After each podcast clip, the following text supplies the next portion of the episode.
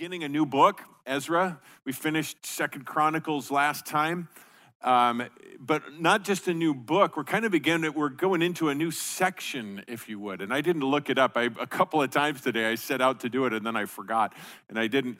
But going all the way back to First Samuel was the last time we kind of got into, if you would, a new section. First and Second Samuel, First and Second Kings, First and Second Chronicles. We've been looking at the period of the kings in the history of Israel, and that's probably been a couple of years. We've been looking at that.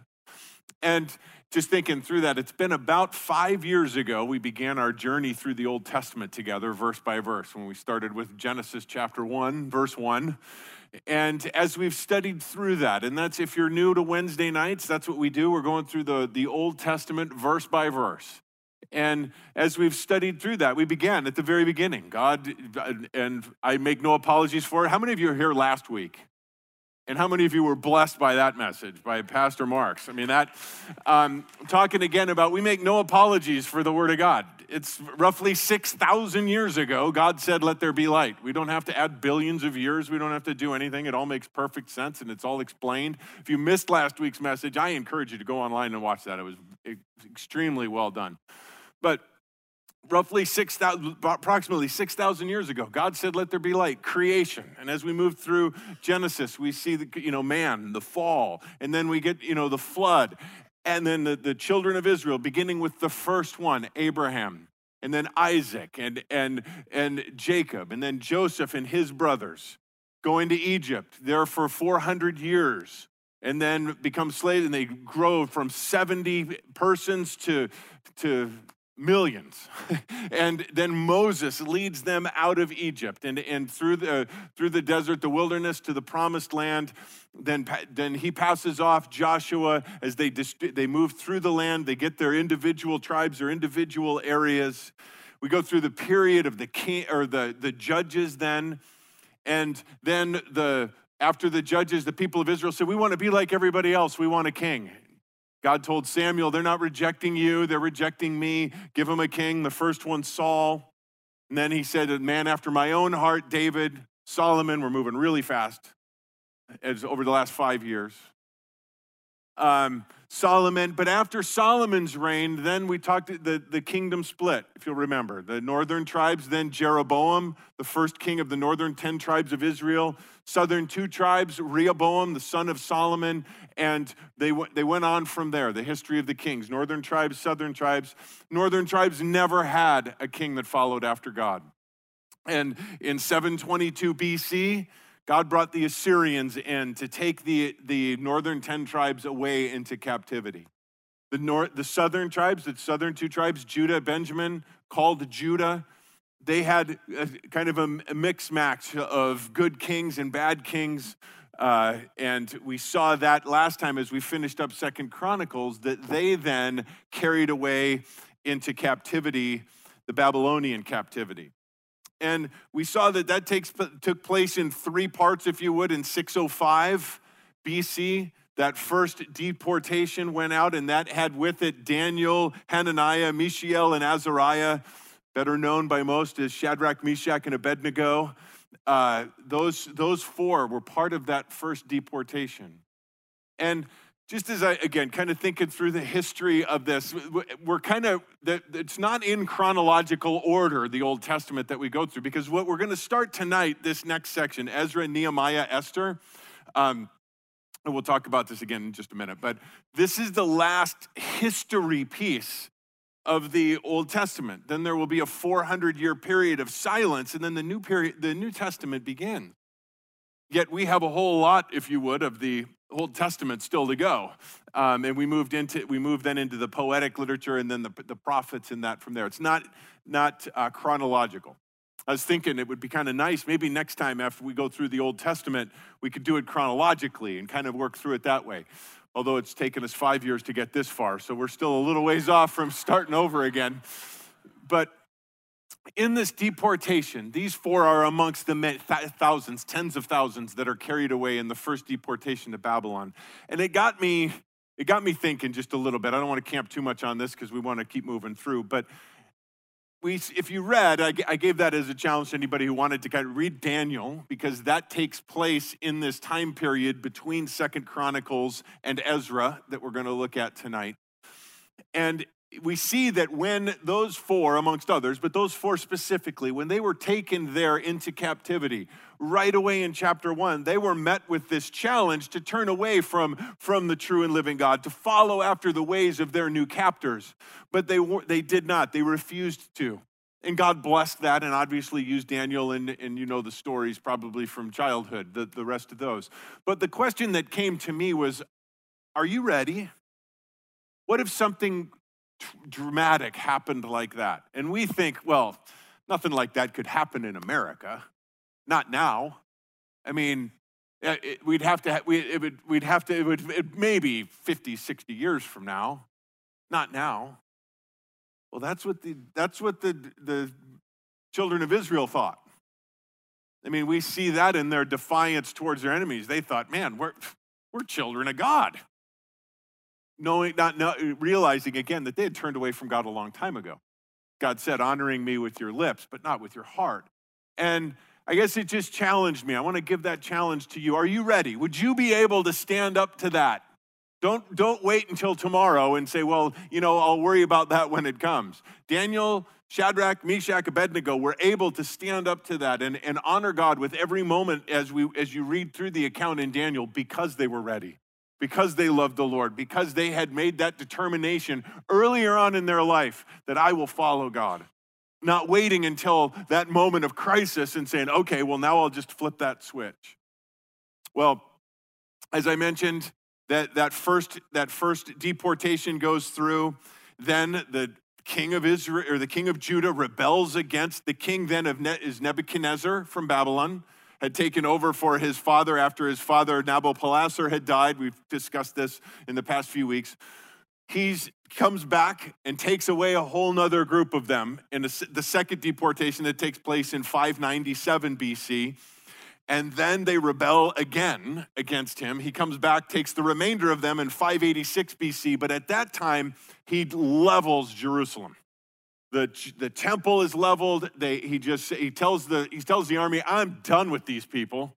Wipe it out. Bring them, bring bring most of them back. Wipe out the rest. I'm done dealing with it." So we see then, as we can just quickly run through Daniel in Daniel chapter four, Nebuchadnezzar becomes very proud as he's looking out over all of the things, everything that Babylon has become. And he and there was a lot to be proud of in a personal looking at it. Babylon in itself the city was an amazing city. Historians tell us extra biblical biblical historians tell us the walls were 300 feet high 50 feet wide and were 14 miles long completely encompassing the city and i think we have a, a picture just again, an artist's rendition of possibly what this could have looked like. Again, imagine this city fit 300 feet high, the walls 50 feet wide. They said that chariots, too wide with four horses each, could have two lanes going each way across that and have no problem. There was a road that went all the way around the top of this wall. Now, one of the things that Nebuchadnezzar did was he rerouted the, the Euphrates River to run right through the middle of the city. So, dammed up, filled up the old Euphrates River and rerouted it through, and then built the wall then over it. So it was impassable, it was impenetrable. You couldn't sail through it. The wall was there. It went, it went underwater at, at the wall. There was arches down below the water, but it was impenetrable. And the city was just massive. Now, fast forward 70 years, and we're caught up to where we are now in our history, Belshazzar is now the, the ruler in Babylon. He's Nebuchadnezzar's grandson. And a man that we were introduced last time, his name was Cyrus, is now the, the Medes and the Persians are starting to take over the world and conquering the world. And Babylon is, is, is in its path, and they come to set a siege on, for Babylon. But the people are almost like mocking Cyrus, saying, What are you going to do? There's no way that you can get in here.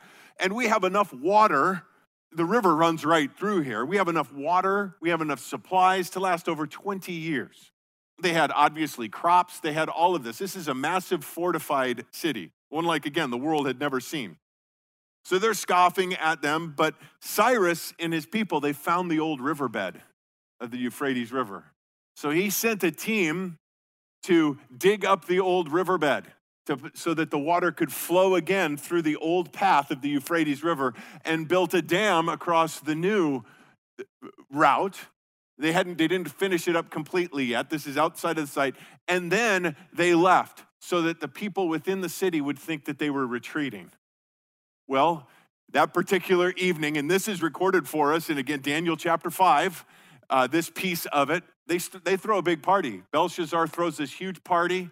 He even orders that some of the, the utensils that were used, the, the drinking vessels and that type of stuff that were used in the temple worship in Israel, be brought out of the, the holding place, if you would, and they started celebrating with that. In the middle of this drunken festival, you've heard the, story, you've heard the term handwriting on the wall. Ever wonder where that came from? Daniel chapter 5. A hand appears and writes on the wall, mene, M-E-N-E, mene, mene tekel upharsin. That translated, Daniel comes and translates that for him. And bottom line, he tells him, You have been weighed in the balance, you have been found wanting, you are going to die tonight. And sure enough, after they left, they thought everything was fine. Around midnight, they finished damming up the Euphrates River, rerouted it. Water level almost immediately sinks. They walk right in on, on water that they said was probably up to their calves as they walk right underneath the wall and into the city and take the city without a fight because the, nobody was expecting it to happen.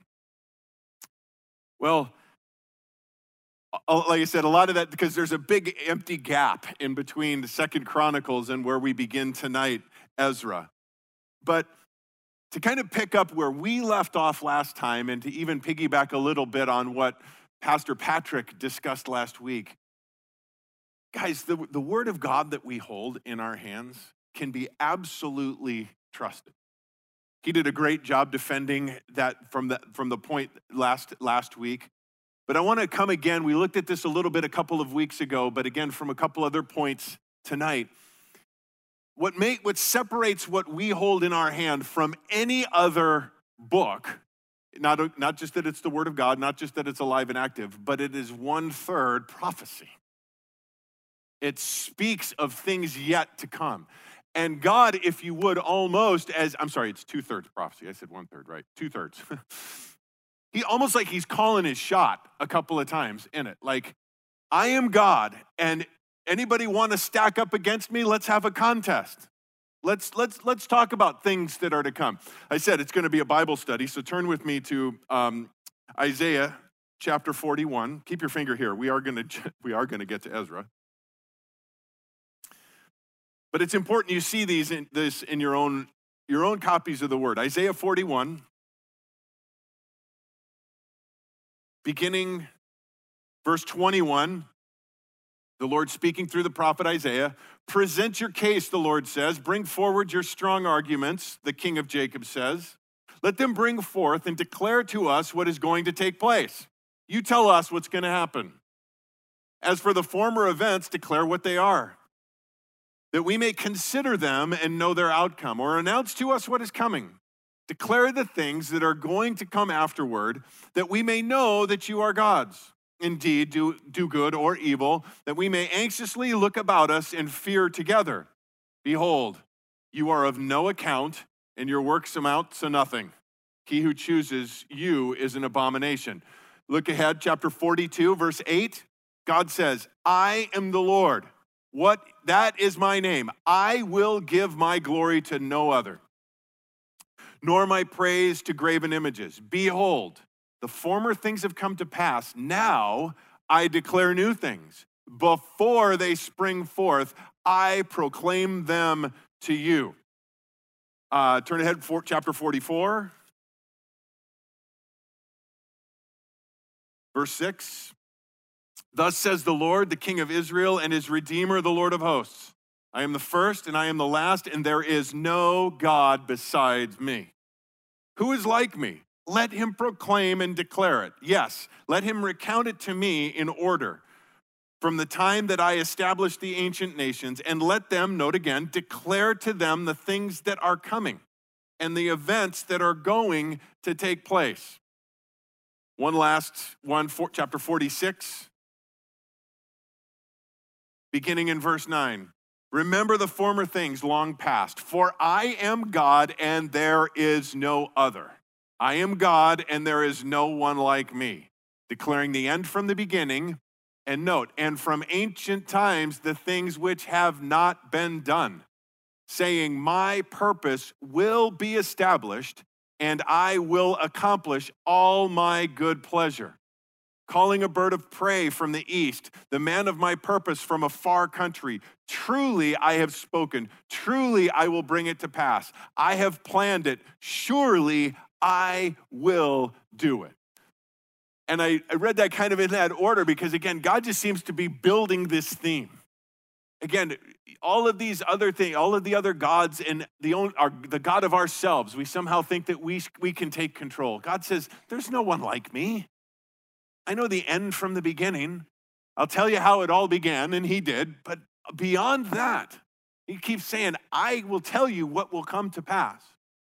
And we looked at, we're going to look at a couple that we looked at our, before, prior to, but turn, turn with me to Jeremiah chapter 51. Jeremiah 51.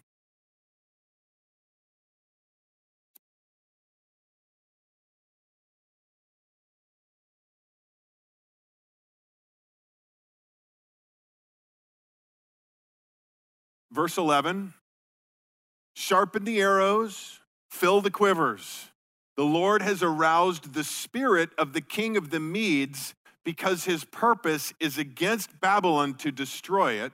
For his vengeance, for it is the vengeance of the Lord, vengeance for his temple. This takes place at the beginning of Nebuchadnezzar's reign. He's saying, because Nebuchadnezzar wiped out the temple, and took the final ones there, he said, I'm going to use the Medes to wipe out the Babylonians. This is before the Medes have come to power. He calls, he calls it out there. Verse 24, I will repay Babylon. Verse 28, consecrate the nations against her, the king of the Medes, their governors, their prefects, their, their own lands. Verse 29, here we go, to make the land of Babylon a desolation without inhabitants. That's important. Make Babylon a desolation without inhabitants. Remember what that city looked like. He's saying it's going to be completely wiped out. Nobody's going to live in it. Now, that, that would be pretty cool enough if that happened, but there's a possibility Jeremiah, he's living in the time. Maybe he heard rumors the Medes are kind of coming on, okay? Maybe. Just saying. Turn with me to Isaiah chapter 13. Isaiah chapter 13.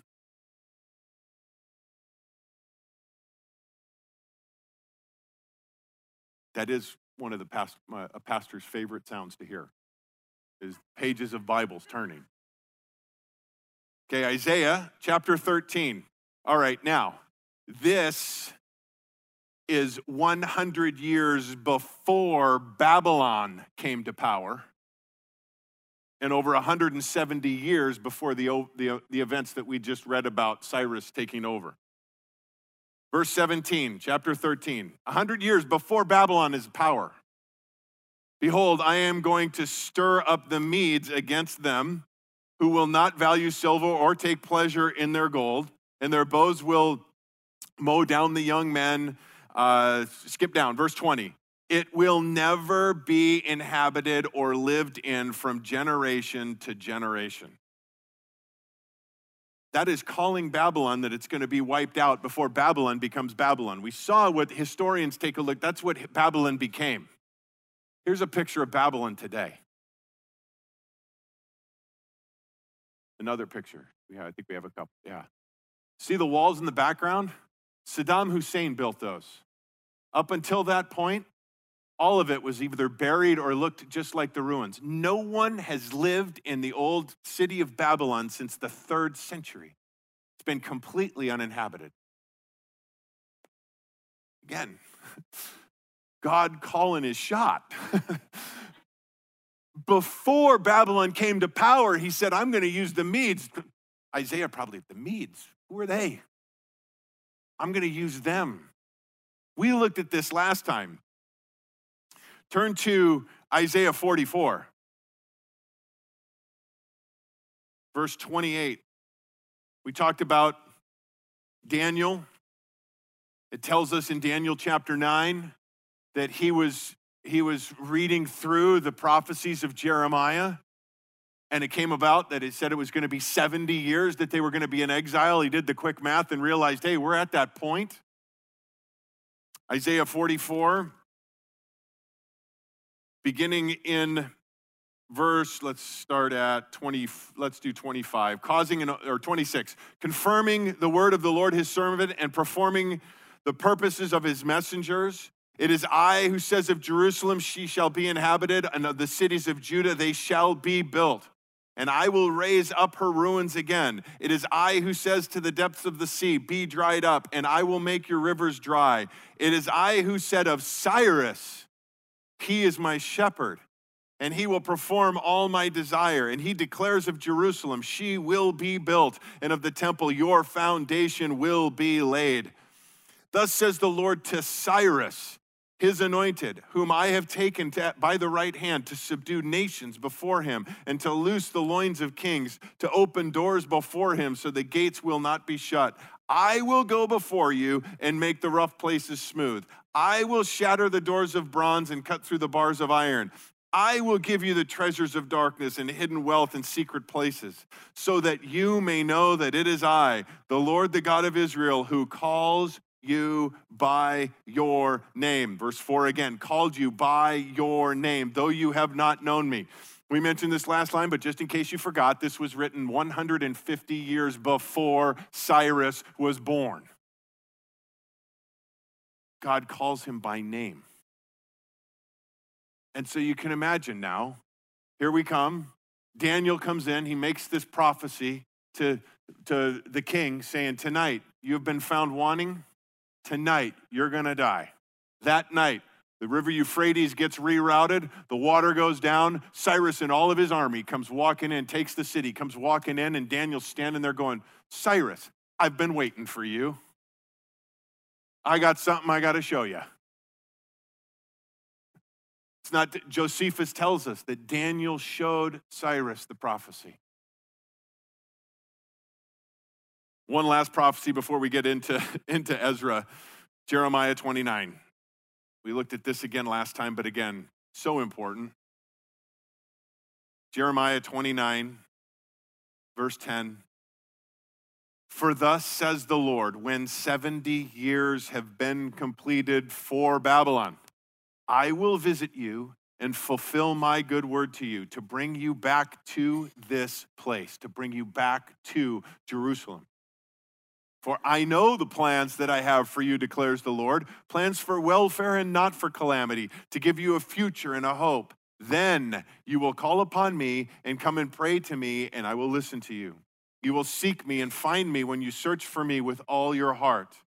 I will be found by you, declares the Lord, and I will restore your fortunes, and I will gather you from all the nations and from all the places where I have driven you, declares the Lord, and I will bring you back to the place from where I sent you into exile.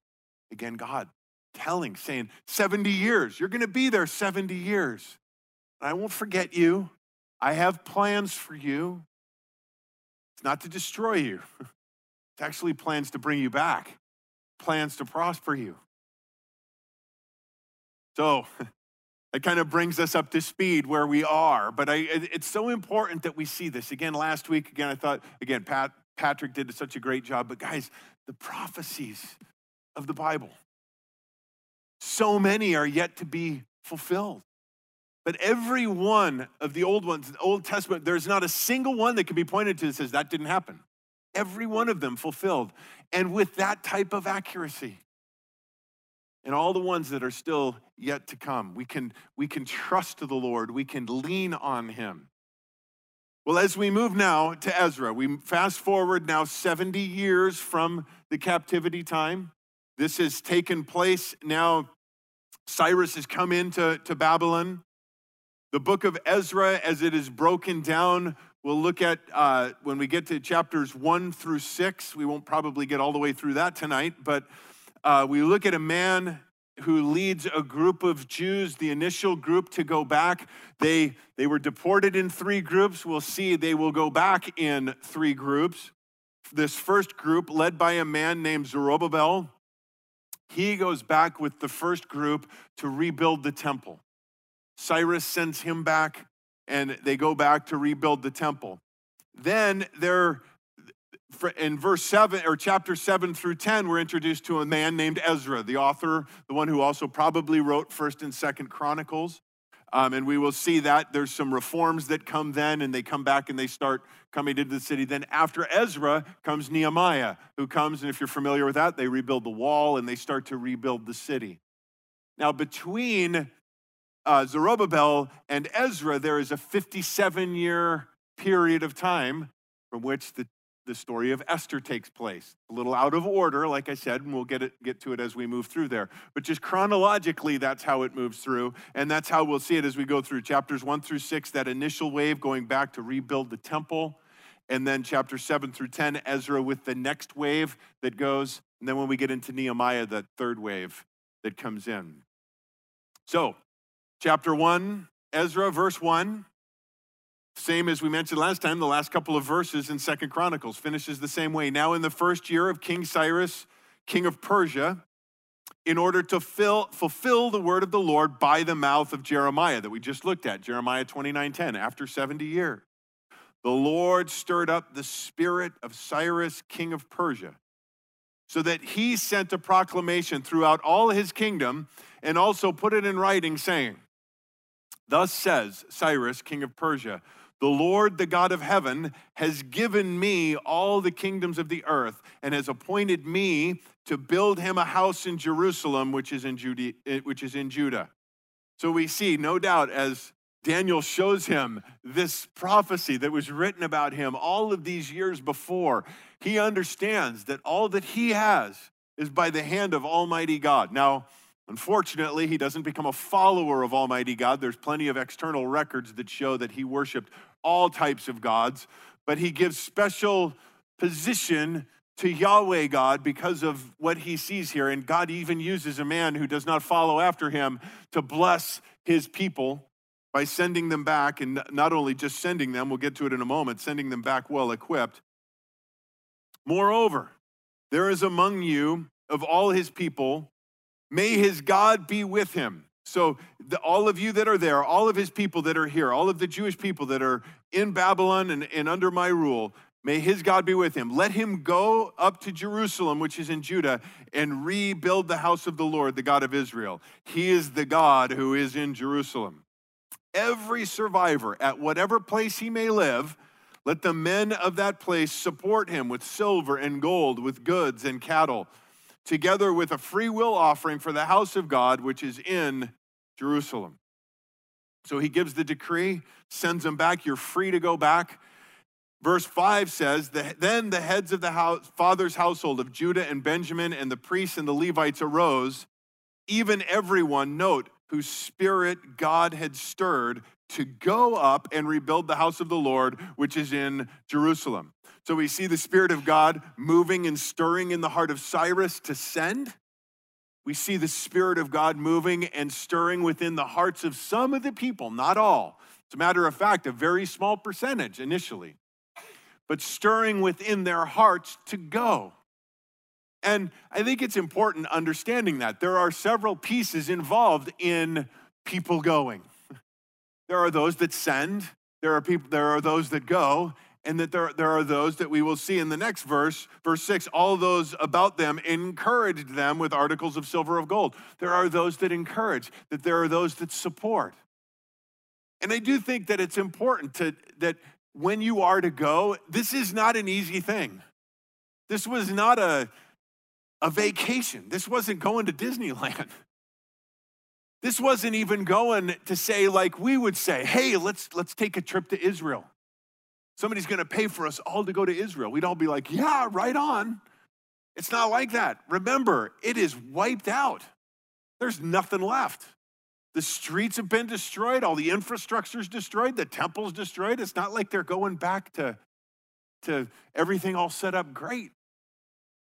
So it's going to be difficult, it's going to be hard. And it says, those that the Spirit of God stirred, those that God called, they went. And, and a calling to do something like that is extremely important.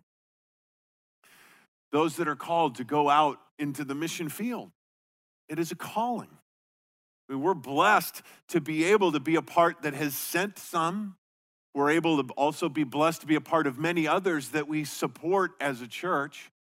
We, Tony and, and Melissa up in Logan, Utah. We were blessed to be able to send them and to continue to support them and to pray for them. I talked to Tony this morning and, and uh, a lot going on there. I asked him to send us a little update so that we could put it up and bring a little video uh, update. But just keep praying for them, blessing for them. Uh, been able to stay in regular contact. Got an email again earlier this week from, from Terry uh, Siri, he and Cindy and, and Levi in, in New Guinea missionaries again that we're supporting there very much called to go and be a part of that and to do that and answering that call. Now you can't just say you know what? I'm going to go do that. Um, katie smith another one another missionary the philippines that we're supporting. She's actually back here um, for a little bit. She's going to be coming by um, later on in the month and sharing with us uh, what god is doing with her. And as a little bonus for you wednesday nighters uh, we met with a, a, an amazing couple a few weeks ago. And last night, as elders, we voted to support them as a church. Um, their names, uh, Kyle and Krista, um, and their sons are Aiden and Liam. Their last name is Fox. Um, they have been missionaries down in Brazil um, under the covering of another ministry as they went down. And uh, while they've been there, she has felt God so laying it on her heart and confirmed with her husband to come alongside the trafficked boys and girls, sexually trafficked boys and girls that are there. And it's an un, unbelievably horrific trade that is going on there. And feeling so called to come alongside them. Well, their covering organization as they were starting to bring these people that they were leading to the Lord and rescuing off the street says, You can't bring them here. It's not safe um, because of the, their, the, what they're bringing them out of. And they, told, they said, We respect that. That is that you know you're called to do this. We you know we're under your covering. So they they worked through the remainder of their commitment with this organization but now have taken a step of faith to step out on their own. He's going to be starting he's going to be pastoring his a, a new calvary chapel plant down there as well as reaching out into this community. So we met with them and just the Lord totally confirmed with all of us that we're coming alongside them as a part of this. To be praying for them, the Fox family, and we're going to have a lot more information we'll be bringing to the church um, as a whole. But like I said, you Wednesday nighters are special. I'll give you a little leak to um, be praying for them. But again the calling that is placed on them. I think i think a lot of the people that don't go back i've you know even reading some commentaries talking about how how so few went and how, how what a shame it was that so few went back initially. Well it says though everyone everyone whose spirit god had stirred to go up to go up and rebuild. So the ones that got they, they answered the call. I think that's awesome. Everyone who god stirred in their heart they went but notice also, then again, verse 6 all those about them encouraged them with articles of silver, with gold, with goods, with cattle, with, with valuables, aside from all that was given as a free will offering. Some had to finance the operation, sending back and encouraging them. They all couldn't go back, They're, they couldn't support them at that point. God laid the calling on them. They, those that were called answered it, the rest then supported it. Um, it wasn't, again, like Israel. When we talked about this, the northern tribes, when Assyria took them out, they brought in others, non Jews, brought them in to the area. So it was a populated area. They're going back to a totally desolated, wiped out area. The Babylonians didn't send anybody back in there. This is just, like I said, very much a calling. They respond. Verse 7 Also, King Cyrus brought out the articles of the house of the Lord, which Nebuchadnezzar had carried away from Jerusalem and put in the house of his gods. And Cyrus, king of Persia, had them brought out and by the hand of Mithredath, the treasurer, and he counted them out to Sheshbazzar, the prince of Judah. Now, Sheshbazzar, as we're going to see in a little bit, is the, is the Babylonian name of Zerubbabel. Zerubbabel, his Jewish name, Sheshbazzar, his Babylonian name. And here we see again, obviously has to be the hand of God doing this. Here we have this new king comes into Babylon. One of his first things he does is says, "All right, all of you Jewish people, you can go back home." And oh by the way, open up the treasury, give them all their stuff back. Give them all their gold, all their silver back. I mean, who does that? Except somebody again that God has moved on their heart and we see again God moving in a way that is indescribable other than he's the King of Kings and Lord of Lords, and he's the one, the sovereign king over everything else. It lays out for us the, the articles that they take back. Now, this was their number 30 gold dishes, a 1,000 silver dishes, 29 duplicates. That's an interesting Hebrew word that's translated there. Some translations have knives, some translations have censers. Um, interesting though, 29, 29 knives. they took a very detailed inventory of what they were taking back with them 30 gold bowls, 410 silver bowls of a second kind, different than the other ones listed in verse 9, a thousand other articles. Now we see in this nothing mentioned of the altar of incense, the table of showbread, the golden lampstand, none of those things mentioned. The ark is not mentioned. All of those things, never mentioning it, they will make duplicates of everything else except the ark into the new temple. But all of the originals lost to history.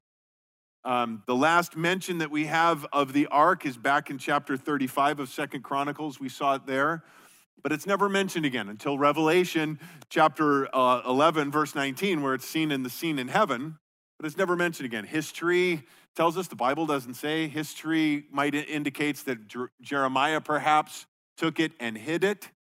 More than likely, the Babylonians, when they came in, took it. Uh, I, I know there's a lot of people holding out hope that you know we're gonna we'll get to see the ark again or whatever. I, it, guys, here's the truth of the whole thing: it's a wooden box covered in gold. That's all it is. You know, it's a, uh, the we, we saw going, if you were with us all the way back in 1 Samuel. I mean, they, when the Jews tried to treat it like a good luck charm. Hey, we just, all we need is this box and we can go out. And it, the Philistines wiped them out and stole it. And, you know, again, it's, it's, it, it's, it's a symbol. We've talked about the, the, the, symbolic piece of that. You know, again, don't, I, I would just tell you, don't hold your breath. We'll see it in heaven, though, tells us. Uh, verse 11, we're going to have to really hurry up. All the articles of gold and silver numbered 5,400. Sheshbazzar brought them all up with the exiles who went up from Babylon to Jerusalem. Again, can you imagine that trip as they're, as they're walking along? Again, no doubt Daniel was telling, had told them all after this had all taken place. Again, God said this was going to happen, guys. Look at it, you know, Jeremiah 29 10, look. And going up, and here it is. God, again, once again, proves that he's faithful. Chapter 2. Now, these are the people of the providence who came up out of the captivity of the exiles whom Nebuchadnezzar, king of Babylon, had carried away to Babylon and returned to Jerusalem and Judah, each to his city. These came with, here's Zerubbabel, now using his Jewish name, Jeshua, Nehemiah. Name sound familiar? Not the same Nehemiah, the same name. Seraiah, Reelaiah, Mordecai. Name sound familiar? Not the same Mordecai, not from Esther. Bilshan, Mispar, Bigvai, Rahum, and Banana. That Bana. Ba, ba, Baana. Baana. Hmm. Now, I will save you the torture of going through the next 50 some odd verses of all of the names. I've, I've shared this with you before, though. Here's the secret. If you want to read through the names out loud to your family later or whatever, do it quickly and confidently. They won't know. but I, I think a couple of things real quickly as we do this, because it, I, the, the names are important. They are. I want to encourage you, just even if you're going to read through it just, just in your own, and I'll, I'll touch on that in a moment. But just to set the idea of the mood here, again, Bible study, Psalm 137. I don't hear any pages. Psalm 137.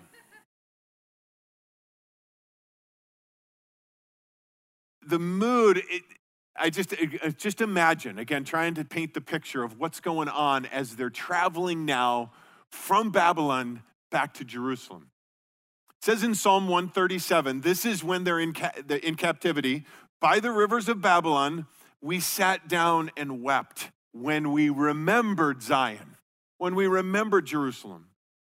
Upon the willows in the midst of it, we hung our harps, we put up our instruments. For there our captors demanded of us songs, and our tormentors mirth, saying, Sing us one of the songs of Zion. How can we sing the Lord's song in a foreign land? I forget you, O Jerusalem, may my right hand forget her skill. May my tongue cling to the roof of my mouth. If I do not remember you, if I do not extol Jerusalem uh, above my chief. That's 70 years worth of that lamenting. Now turn back to Psalm 126, a couple of pages back. Psalm 126 when the Lord brought back the captive ones of Zion, we were like those who dream. When our mouth was filled with laughter and our tongue with joyful shouting. Then they said among the nations, The Lord has done great things for them. The Lord has done thing, great things for us. We are glad. Restore our captivity, O Lord, as the streams in the south. Those who sow in tears shall reap with joyful shouting. He who goes to and fro weeping, carrying his bag of seed, shall indeed come again with a shout of joy, bringing his sheaves with him. Again, how when God in his faithfulness restores what is broken, re, that, that, that extending the hand of grace again to them. They didn't deserve this, but God in his grace and in his mercy restoring them. And I couldn't help but think as I was reading those again, restoring, thinking of a couple other Psalms as David, as David wrote them. When I kept silent about my sin, my body wasted away, though my groaning all day long, for day and night your hand was heavy on me. I acknowledged my sin before you, and my iniquity I did not hide. You forgave me the guilt of my sin. And then when he was talking to you in Psalm 51 Restore to me the joy of my salvation. He, did, he didn't lose his salvation, but he lost his joy because he had fallen away, because he was not following after God. He says, Restore to me the joy of my salvation. And if you're here tonight and you don't have that joy, you've lost that joy. And you know it's because there's an area in your life or your life as a whole has just has turned away, has gone has gone a different direction from where it's supposed to. And God has you in a time where his hand is heavy on you because he loves you. It's simply a matter of turning to him, repenting. And you too today, tonight, can have the joy of your salvation restored. You can go from weeping, from mourning, from not being able to sing, to sing, singing these songs of joy as the Lord again restores to them and, re, and brings them back to that place. Well, one couple of last things here. My goodness, I thought we'd have we'd get into chapter three, um, verse twenty-three. I, I just think it's interesting here just to note. It says, verse twenty-three, the men of Anathoth, 128. A couple of things interesting in that is you'll notice these the numbers that go through here. 128, not 127, not rounded up to 150, 128. I mean, we're talking exact numbers. God has exact details of those who respond to his call in faith, stepping out in faith, right down to the very details. But interesting, and again, I'll have you read this on your own. I won't turn there, don't, we don't have time. Jeremiah 32. As they are being besieged, the city is being surrounded by Nebuchadnezzar. He's had enough. He's coming in to, to, take, them, to take the last group out. They're surrounding the city. Jeremiah 32, it tells us that Jeremiah buys a plot of land because God told him to. Go out and buy a plot of land. You're about to be taken off into captivity, but go out and buy some land. And because he was obedient and he trusted the Lord, when his descendants return back, 128 of them, 129, the men of Anathoth, well, 128 men of Anathoth, they return. There's a plot of land with their name on it. His descendants are blessed because he was obedient, because he trusted the Lord. And don't ever discount the, the long reaching effects of you being obedient to God and trusting God even when it doesn't make sense. But you say, okay, God, if that's what you're calling me to do, I will trust you. I will be obedient. I can't, I couldn't help again thinking of through this of the, again, the Siri family. Be praying for them. But responding in faith them and taking their little their boy over there, Levi, who's going to be a junior in high school this year in Papua New Guinea. The blessing that their step of obedient and trusting God is going to have on him going forward, in his life going forward, I can't imagine. And again, the, the long reaching effects of Jeremiah's obedience and faith. Well, as I mentioned, please read through that, um, th- this, this list of names. Um, it, can, it could seem tedious, but not if your name was in there. If your family name was in there somewhere, you'd be like, okay, where is it? Where is it? Where is it? Where is it? Oh, there it is. There it is. 52, 52 of them. And guys, as born again believers, our name isn't a list. It's in the Lamb's book of life. And I can tell you what, if we get to look through that, we're going to be like, okay, Bergstrom, Bergstrom, there it is, right there, right there. So give it a look through. 4,960, or I'm sorry, 49,000 if we add together verses 64 and 65, 49,697. Again, the exact number doesn't round it off to approximately 50,000. Horses, 736 horses. I mean, there were detailed stuff God keeps track of. Uh, let, 68, verse 68. Some of the heads of the fathers of the household, when they arrived at the house of the Lord, which is in Jerusalem, offered willingly for the house of the God to restore its foundation according to their ability. And just a quick note when we're given to the work of the Lord and He lays it on our heart, those two things willingly, according to our ability, as God lays it on your heart. Those are, people say, well, uh, should I tithe net or should I tithe growth? Should I do this? Should I do that? Now, You know what? That's between you and the Lord. Do it willingly, do it cheerfully, do it according to your ability, do it as God leads and guides you. And you'll, I can promise you one thing, you'll never miss it. Uh, let's see. According to, they gave to the treasury 61,000 drachmas, 5,000 silver minas, 100 priestly garments. Now, the priests and the Levites, some of the people and the singers, the gatekeepers, the temple service, servants lived in their cities, all Jerusalem in their cities. So here we see the first wave 49,697 of them come back, settle into their cities. We're going to see as we get into chapter three, they come together, start building the temple. One last little bit of trivia I thought was kind of cool. I, um, in 1951, 1952, Operation Ezra and Nehemiah brought 130,000 Jews from Iraq, modern day Babylon, to Israel. The city Babylon, totally desolate, but Iraq is where, where Babylon is today, modern day. It's in, in Iraq. Thought that was kind of cool. They called it Operation Ezra and Nehemiah. They brought 130,000 Jews from Iraq and settled them into the new nation of Israel. So, just a little cool piece of free information for you as we close out tonight. Let's pray.